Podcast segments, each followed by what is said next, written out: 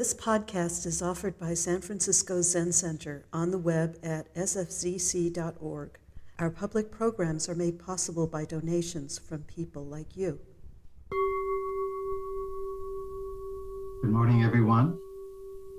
An honor and joy to be with you all again. And um, as Kodo was saying, many of us at Beginner's Mind Temple and in the online Zendo have um, been on a journey, a seven day Rohatsu Sesshin, a meditation intensive, which brings to close our fall practice period. So I want to offer a special welcome to anyone who's joining us uh, just for this morning Dharma talk. And um, it's wonderful to have you here as well. And uh, for anyone who's not familiar with Rohatsu, uh, Rohatsu Sesshin is uh, held each year in Zen monasteries throughout the world to commemorate the enlightenment of Shakyamuni Buddha. We could think of uh, Rohatsu Sesshin as commemorating the awakening of the whole universe through Buddha's awakening and our own as well.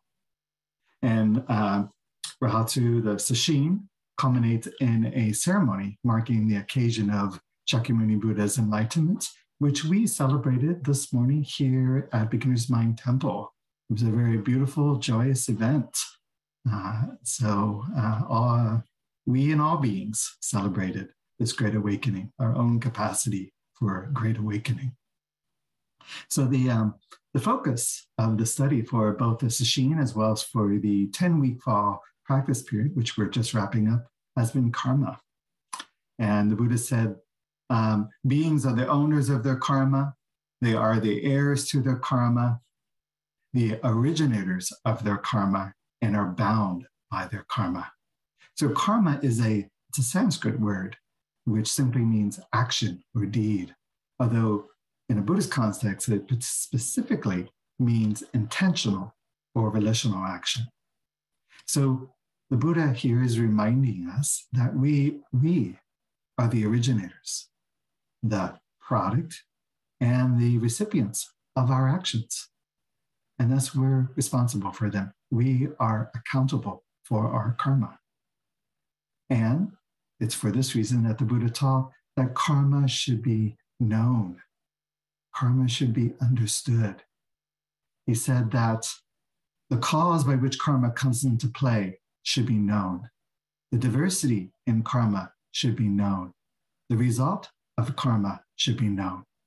And the cessation of karma should be known and the path of practice for the cessation of karma should be known. So these are all dimensions of karma that we've been exploring and engaging throughout the practice period and sesshin.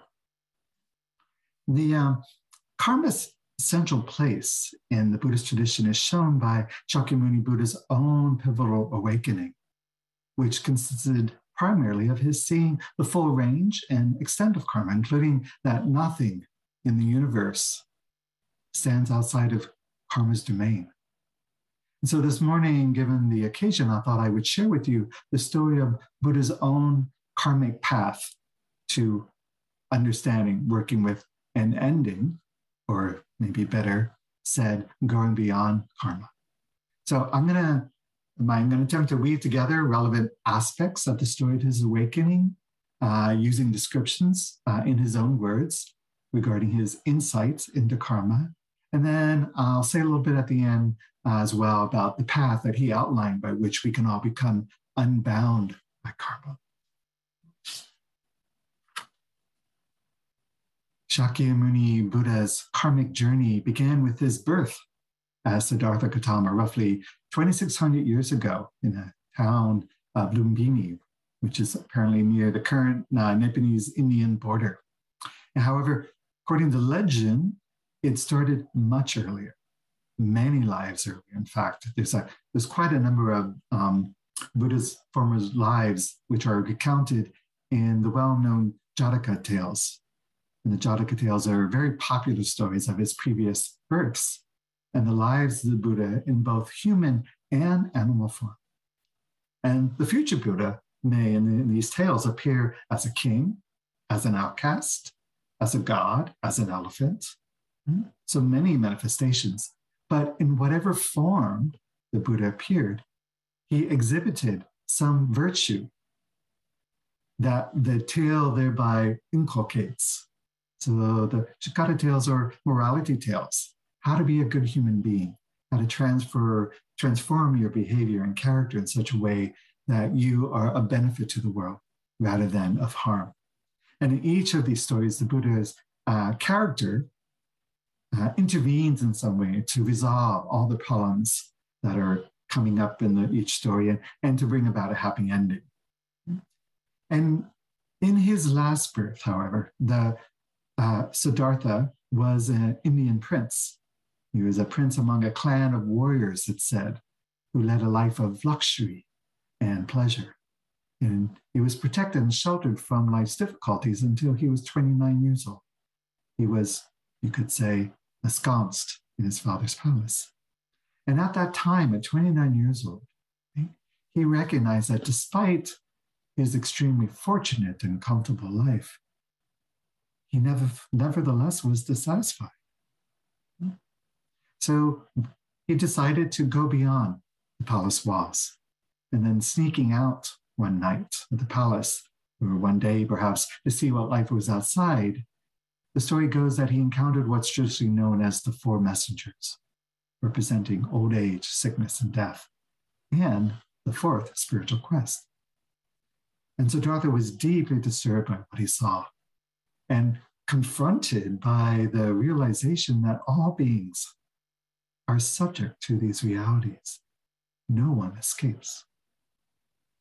And the fourth insight, that of a wandering monk or a seeker of truth and spiritual freedom, was pivotal for him. Right? Seeing the last messenger inspired him to leave his comfortable existence in search of a, a, a resolution for the human suffering that he had become aware of by stepping out of his comfort zone, if you will. And so that night, it said the Buddha, uh, Siddhartha, as he was known at the time, left his family and his life of comfort to seek an end to suffering and become an ascetic. Now, the, the Buddha to be's quest took place at a very particularly interesting time in India, a time in which the doctrine of transmigration had arisen and spread widely in about the previous two to 300 years. And according to the doctrine of transmigration, for anyone who's not aware, beings are reborn, it's said, into this world after they die. And this cycle of birth and death and rebirth will, has been occurring and will continue to occur for an incomprehensibly long period of time. So we're talking about rebirth here rebirth after rebirth after rebirth. However, this wasn't considered a very positive thing to the people at the time, right? Because it made all of life's fortunes, if you will, seem transitory.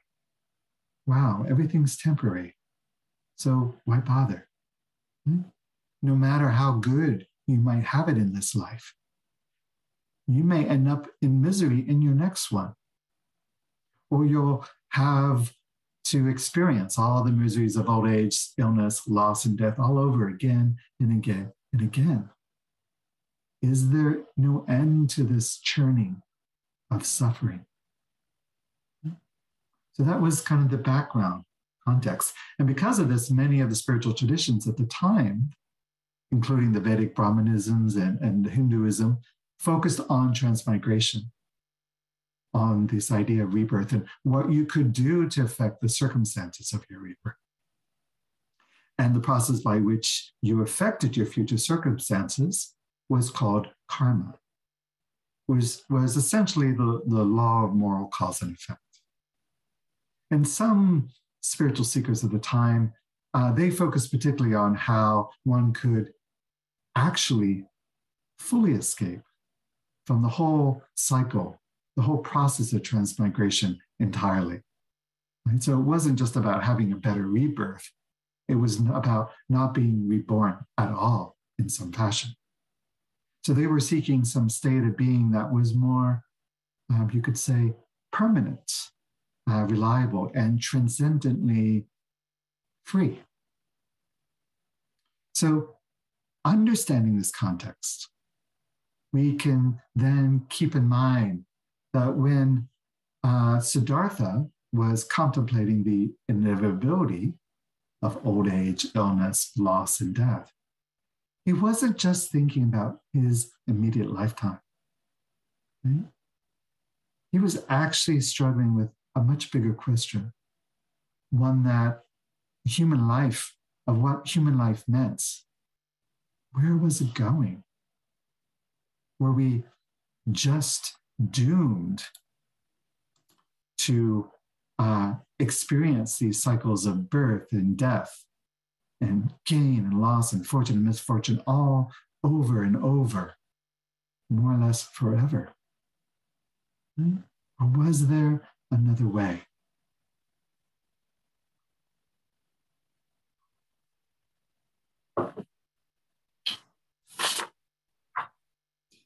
The following is a passage from the Pali Canon, the Majjhima Nikaya 26, uh, in which the Gautama explains why he left the household life.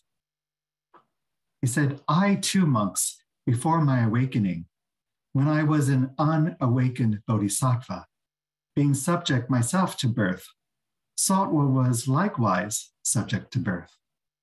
Being subject myself to aging, illness, death, sorrow, defilement, I sought happiness in what was likewise subject to illness, death, sorrow, defilement. The thought occurred to me why do I, being subject myself to birth, seek what is likewise subject to birth?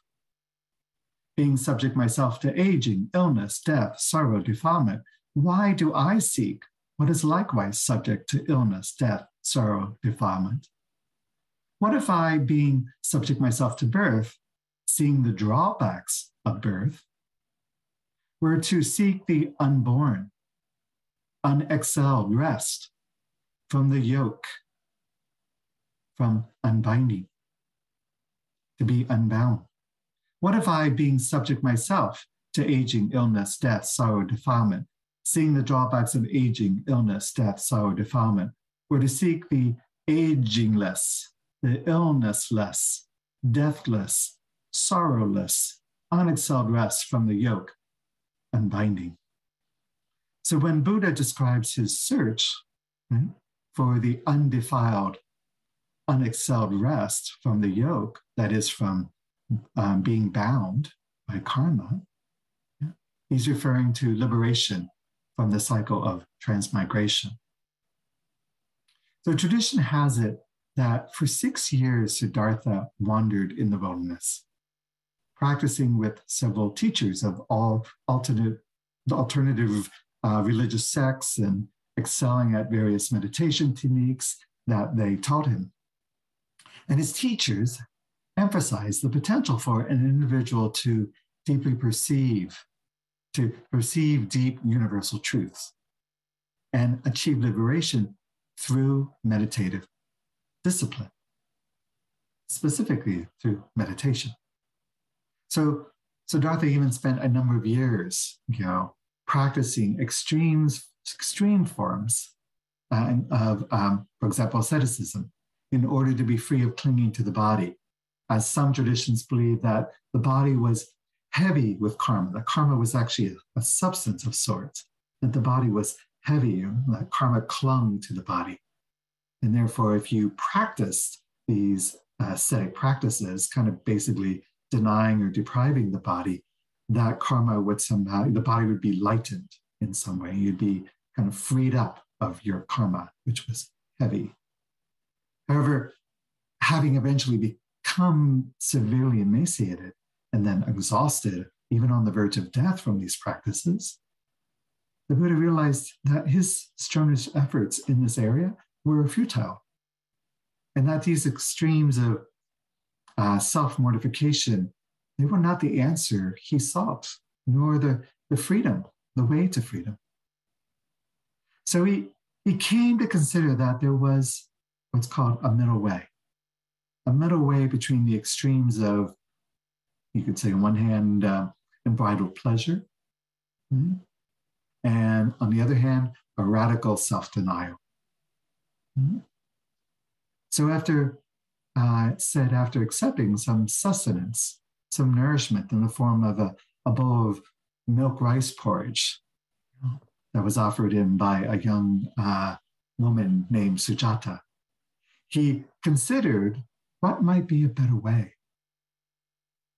And at that point, Siddhartha remembered a time when he was just a boy, sitting, you know, among his, you know, in his father's fields under a, a rose apple tree. And he was just absorbed in kind of the pleasantness of the day and having a serene state of mind. So Siddhartha thought that this focused meditative state, you think about it, the meditation of a child, could be helpful to realize the freedom that he sought. So he decided to seat himself in meditation under a tree. It's called the Bodhi tree, determined not to rise again until he had achieved complete understanding and liberation. So now, according to the Majjhimaka Nikaya, it's uh, Sutta 36, once the Buddha's mind was purified, if you will, uh, by concentration, very focused. His mind was very focused. His enlightenment unfolded by way of what is called the three higher knowledges. And the first of these is the Buddha's knowledge of his past lives, recollecting his previous lives, was going back, it said hundreds of thousands of eons. Very, very, very long time. And the second of his knowledges was the knowledge of death and the rebirth of beings, which involves here understanding how beings transmigrate according to their karma. And the third knowledge was that he was free of all obstacles, all defilements, and hence released from all attachments. So, what I'd like to do is share how he describes each of these acknowledges as he you know uh, gains them, if you will, uh, and because each of them served as um, foundations for his particular view and later teaching on karma. So, uh, as I said, in the first knowledge, he had a vision of his previous lives. And this is what he said When the mind was thus concentrated, purified, bright, unblemished, rid of defilement, pliant, malleable, steady, and attain to imperturbability. I directed it to the knowledge of recollecting my past lives. I recollect, recollected my manifold past lives. That is one birth, two, five, ten, fifty, a hundred, a thousand, a hundred thousand, many eons of cosmic contraction. I like that he uses the word contraction because our sense of self and uh, you could say rebirth itself is a form of contraction, contraction of the wide open state of mind. So many eons of cosmic contraction, many eons of cosmic expansion, many eons of cosmic contraction and expansion. There I had such a name, belonged to such a clan, had such an appearance. Such was my food, such was my experience of pleasure and pain, such the end of my life. Passing away from that state, I arose there, re arose there. I was reborn, in other words. There too, I had such a name, belonged to such a clan, had such an appearance. Such was my food, such was my experience of pleasure and pain, such the end of my life. Passing away from that state, I re arose or was reborn here. Thus I remembered my manifold past lives in their modes in detail. So every one of his lives he remembered in great detail. That was his first uh, insight, his first knowledge. And because of his remarkable ability to perceive past lives, Siddhartha was then able to move on to the second phase if you will, of his enlightenment. He turned at that point his attention to the transmigration of all beings, not just himself. And in doing so, was able to perceive the workings of karma, the, the law of moral cause and effect, as I called it before. So I'm going to read another passage in how he describes the second knowledge. And here, um, the word karma, the Pali word for karma, uh, is um, the text here use kamma, which is the Sanskrit word. So this is how he describes it. I discern how beings are inferior and superior, beautiful and ugly, fortunate and unfortunate, in accordance with their kamma.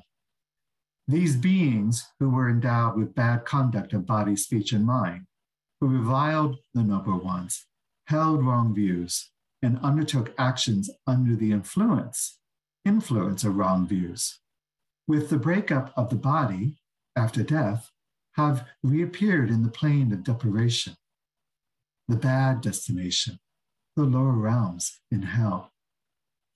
So in other words, they were reborn in hell realms. Hmm? But these beings who were endowed with good conduct of body, speech, and mind, who did not revile the noble ones, who held right views and undertook actions under the influence of right views, with the breakup of the body after death, have reappeared in good destinations in the heavenly world. So there are, um, Buddhist cosmology, there are said to be six realms. And the lowest realm is the hell realm, and the so called highest realm is the, the heavenly realm. Thus, with the divine eye, I saw beings passing away and being reborn, and I understood how beings pass on according to their actions. So, what the Buddha gained through his second um, knowledge was an understanding of the chain of dependent origination. In Pali, it's uh, samuppada.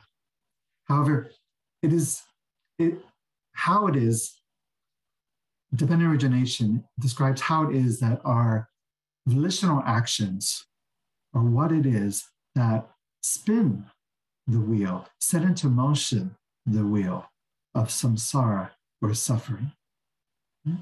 And this involves understanding the dynamics of how karma, uh, in conjunction with the basic defilements of ignorance and craving, bring about uh, rebirth.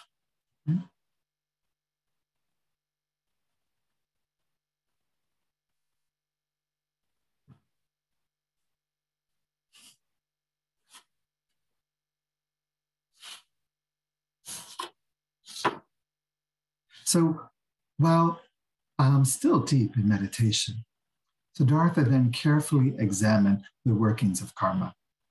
And he was intrigued by his observation that right and wrong views, as he describes them, were intimately related to the behavior of beings and to the repercussions of their actions. So uh, Ajahn Thanissaro uh, in commenting on the Buddha's insight into the three knowledges, said that this led uh, Siddhartha to consider the possibility that karma was primarily a mental process. It was a thought process rather than a physical one. Hmm? Therefore, Siddhartha used his own mind, you could think of as a, a laboratory. Right? He was his own guinea pig. And he studied the mental phenomenon in his mind that led to negative or unwholesome karma. And so, in the meditative traditions of his time, things that were seen to lead to negative karma hmm, and therefore unfortunate rebirths were called asavas, which can be translated as um, fermentations or defilements. Hmm. So, here is uh, how the Buddha describes his seeing into the third knowledge which was the final insight which led to his awakening. And the version I'm going to read here uses the, um, the Pali word, word dukkha, which is often translated as suffering or uh, unsatisfactoriness or um, unease or disease or, or stress. So you can keep all those um, meanings, connotations in mind as you hear the word dukkha. But sometimes there, there's an efficacy, I think, to just leaving the word uh, in its original uh, Pali. So uh, here the Buddha is talking about the origin and the cessation of suffering. When the mind was thus concentrated, purified, bright, unblemished, rid of defilement, pliant, malleable, steady, and attained to imperturbability, I directed it to the knowledge of the ending of the mental defilements. I discerned, as it was actually present, that this is dukkha. This is the origination of dukkha. This is the sensation of dukkha. This is the way leading to the cessation of dukkha.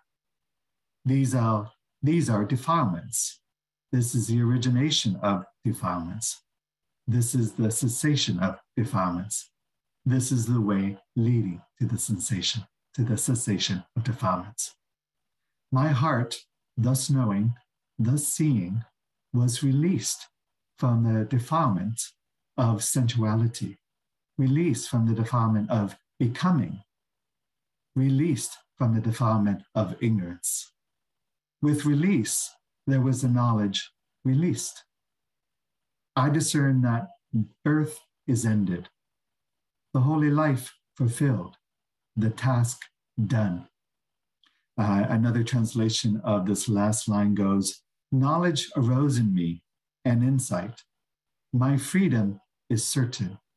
This is my last birth. Now there is no rebirth.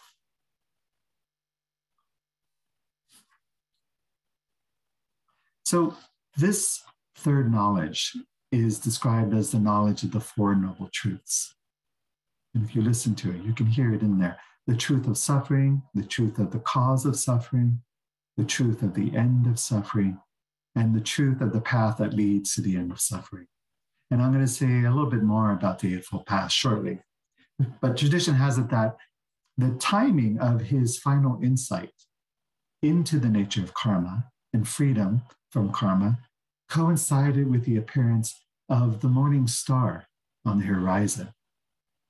And seeing the star, it said, uh, he said, as if it was for the first time, he broke through the agony of his years of struggle and seeking, and he realized the nature of the self, of his true original nature.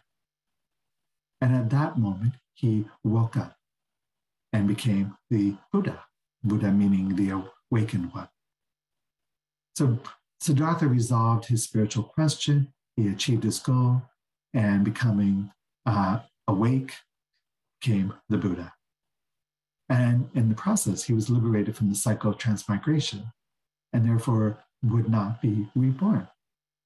Now, according to the um, Theravadan uh, version of the Buddha's enlightenment, as it's recounted in the Dhammapada, upon realizing the release from samsara or the suffering laden cycle of existence, the Buddha is reported to have uh, declared the following House builder, you're seen through. You will never again build another house. Your rafters are broken, the ridgepole knocked down. All has returned to the unformed. The mind has come to an end of craving. And in the Buddha's expression, we get a sense of what it was that facilitated his insight. The turnkey practice of finally seeing through and letting go of all the components that give rise to a sense of a separate self. Now, a, um, a traditional way to interpret the term house builder is as representing the 12 fold sequence uh, or the chain of dependent origination, which I mentioned earlier. It's a very key and, and yet it's not so, uh, not so easily understood uh, teaching in Buddhism. So again, the Buddha recounted at the night of his awakening, he awoke to the profound nature of the 12 links of dependent origination, seeing clearly how all beings trap themselves in endless cycles of, it said, self perpetuating confusion and misery. Again, this was the second of the three knowledges uh, that into which he had that uh, he had insight that night.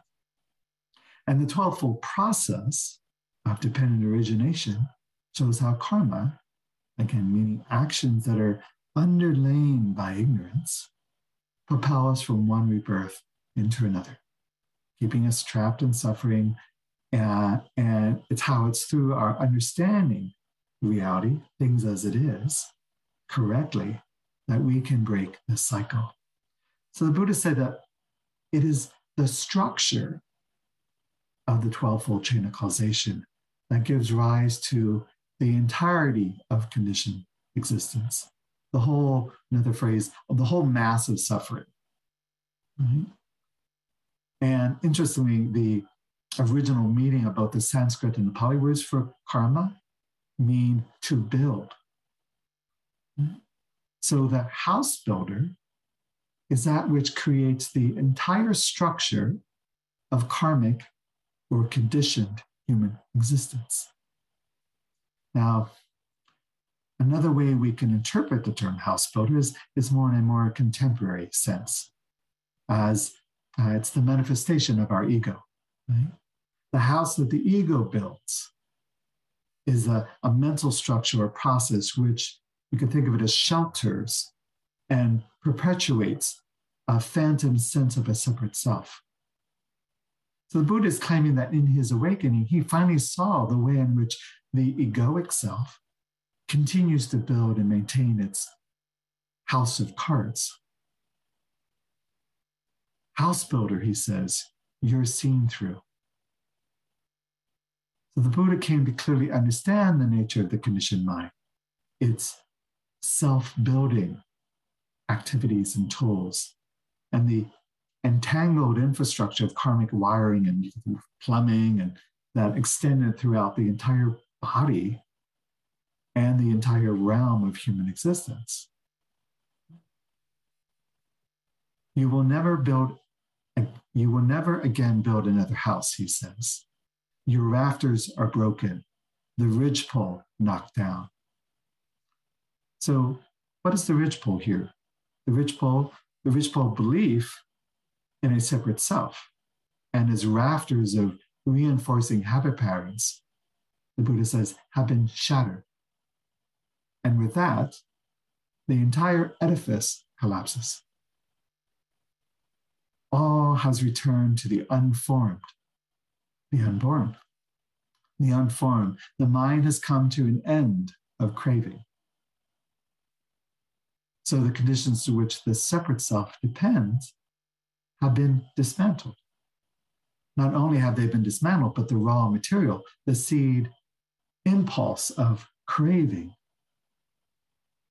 has been overcome and done away with as well. And as the Buddha said, all that remains is an open field of boundless awareness. When you have now house you have the whole universe as your home. No walls confining you. And you're not confined to the house of the ego. The whole universe is your true home. So, an awakened being comes to the end of uh, becoming, it's said. Such a one, the Buddha said, has also come to the end of karma.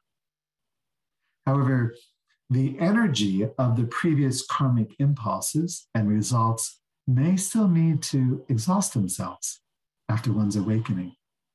You can think of it much in the same way that um, a top, you know, a child's uh, toy. Yeah, if you if one stops engaging with the top, you know, having it uh, set initially in motion, it will keep spinning until the residual force fades and the top finally collapses. The energy that was underlying its spin, its force, uh, dissolves. Hmm? And so the top collapses just like the house of the self of which the Buddha spoke.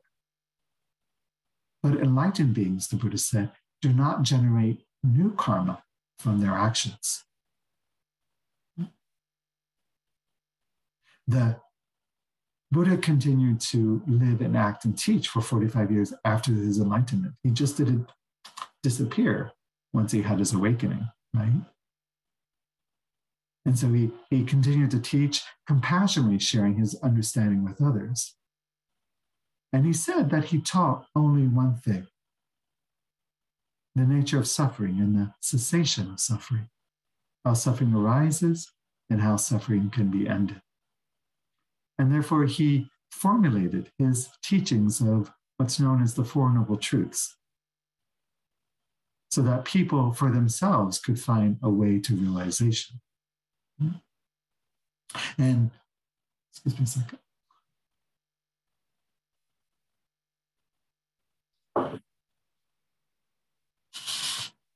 And understanding karma, you could think of as also understanding rebirth or transmigration. You know, understanding karma as it was originally presented by the Buddha, and in the context of his formulation of the Four Noble Truth, brings insight and clarity to what's known as the Eightfold Path, which is the fourth of the Four Noble Truths. So I'm just going to wrap up uh, my talk briefly by reviewing the Eightfold Path, which is comprised entirely of wholesome factors. So you have right view, right aspiration, right speech, right action, right livelihood, right effort, right mindfulness, right concentration. So this practice derives, therefore, from the power of karma to create wholesome results, wholesome fruit.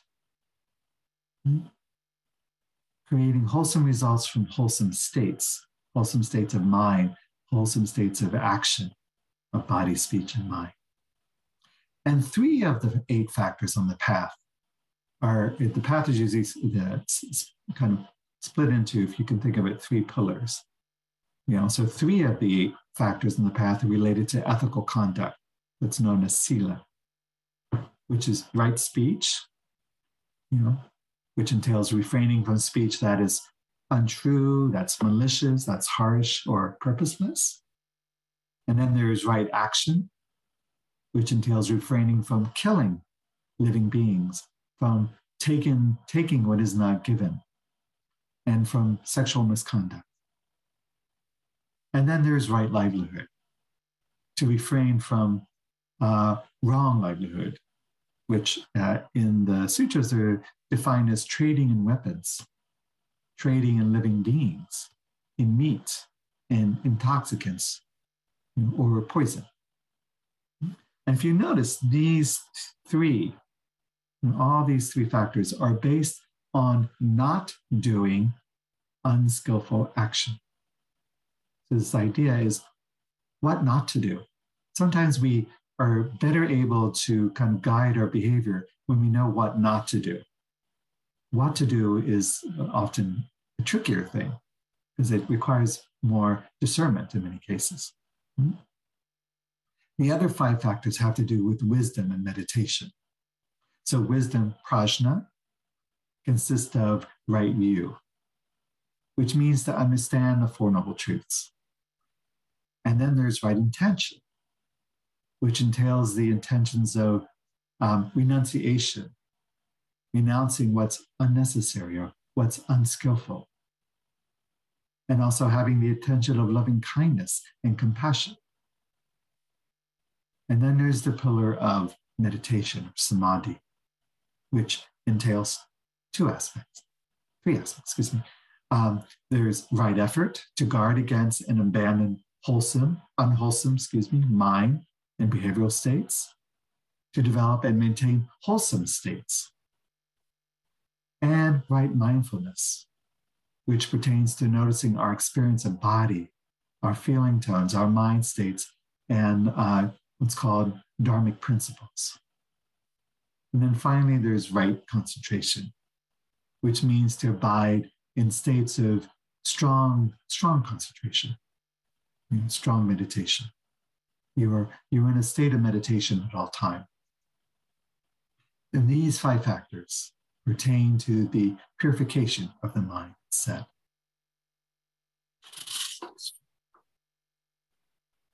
So Buddha taught that by practicing according to the Noble Eightfold Path, unwholesome desire and self grasping have no channel for which to function. There's no way for them to come up and be operated on. And thus they're eliminated. They're eliminated. So the three poisons of greed, hatred, and delusion do not rise.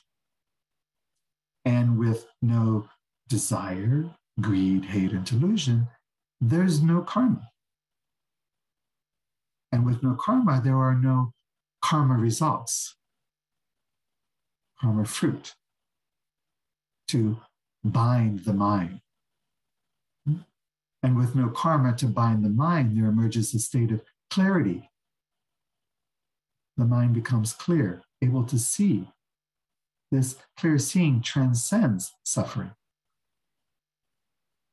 So the mind, which is once uh, was once chained to and jerked about by desire and self-grasping, becomes one that is guided by wisdom and directing actions independent of the ego's influence. The ego is no longer in the driver's seat.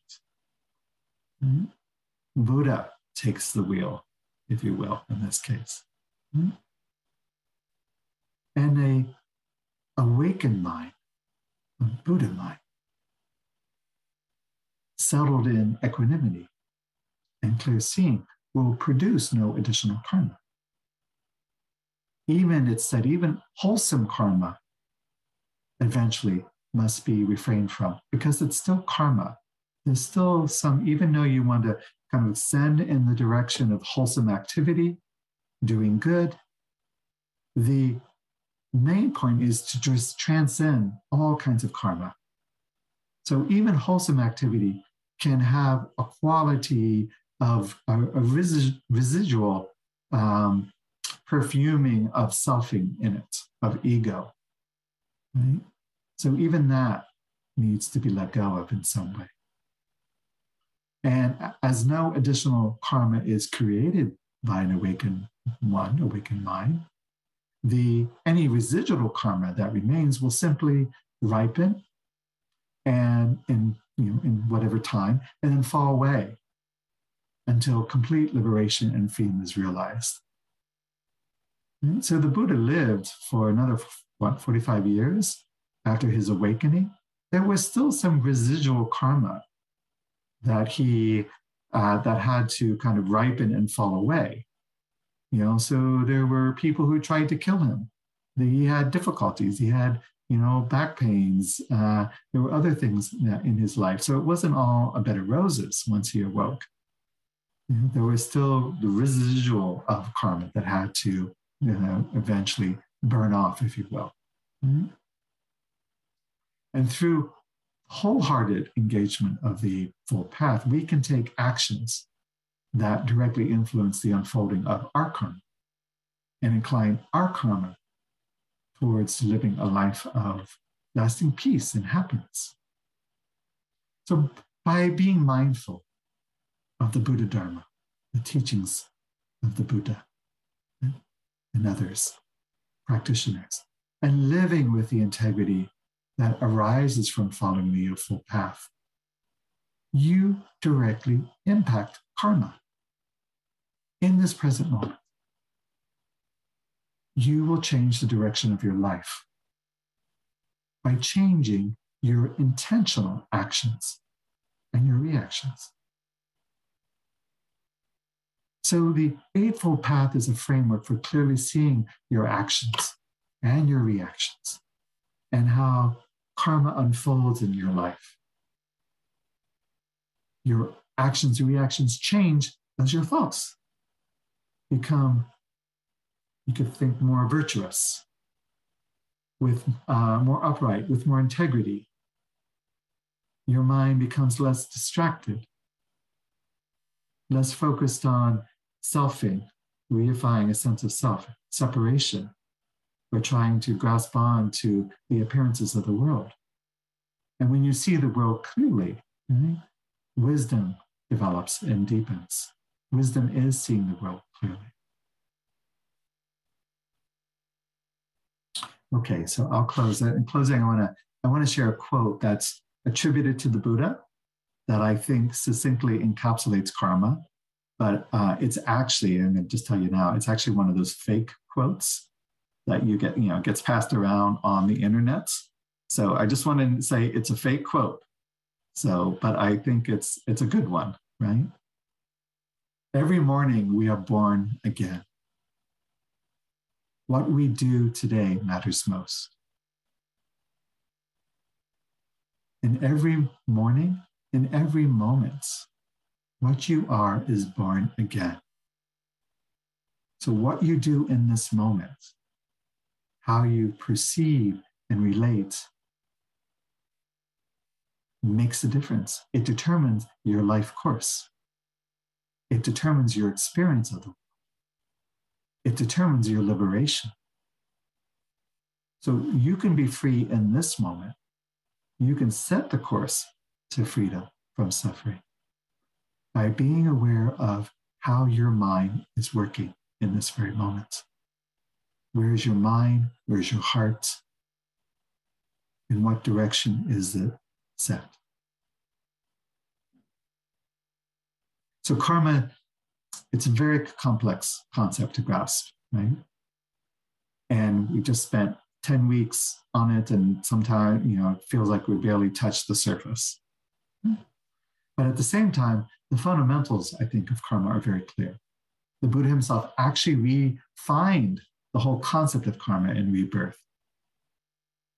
you know, changing it from what was uh, the kind of the definition, the concept of karma in his time, through his own experience. So he came up with a new formulation of karma by working on himself, by seeing clearly into his own mind, how his mind arose and how he acted on what arose in his mind. And through his deep meditation and deep reflection. So I encourage you all to do as the Buddha did by working on yourself through a deep reflection of who you are and how you want to be in the world. And your personal vision for ultimate happiness and liberation. And that personal vision has to include all beings. Because you're not alone in the world. You're not separate. We're all dependently co arisen. You and the whole world arise at once. So your liberation requires the liberation of all beings. And all beings be free requires you to work on your own liberation. So I, I sincerely uh, think that the ongoing study and practice of karma will help you realize your deepest intentions. And as long as you're alive, karma is something we all need to navigate, as well as to continue to study. Mm-hmm. So, to study karma is to study the Buddha Dharma. Mm-hmm. To study the Buddha Dharma is to study the self and to be free of the self eventually. So, I want to encourage you to continue your study of self and karma in any number of ways that might be meaningful and supportive to you. So I want to thank you very much for your kind attention and patience. Thank you for listening to this podcast offered by the San Francisco Zen Center. Our Dharma talks are offered free of charge, and this is made possible by the donations we receive. Your financial support helps us to continue to offer the Dharma for more information, please visit sfzc.org and click Giving. May we all fully enjoy the Dharma.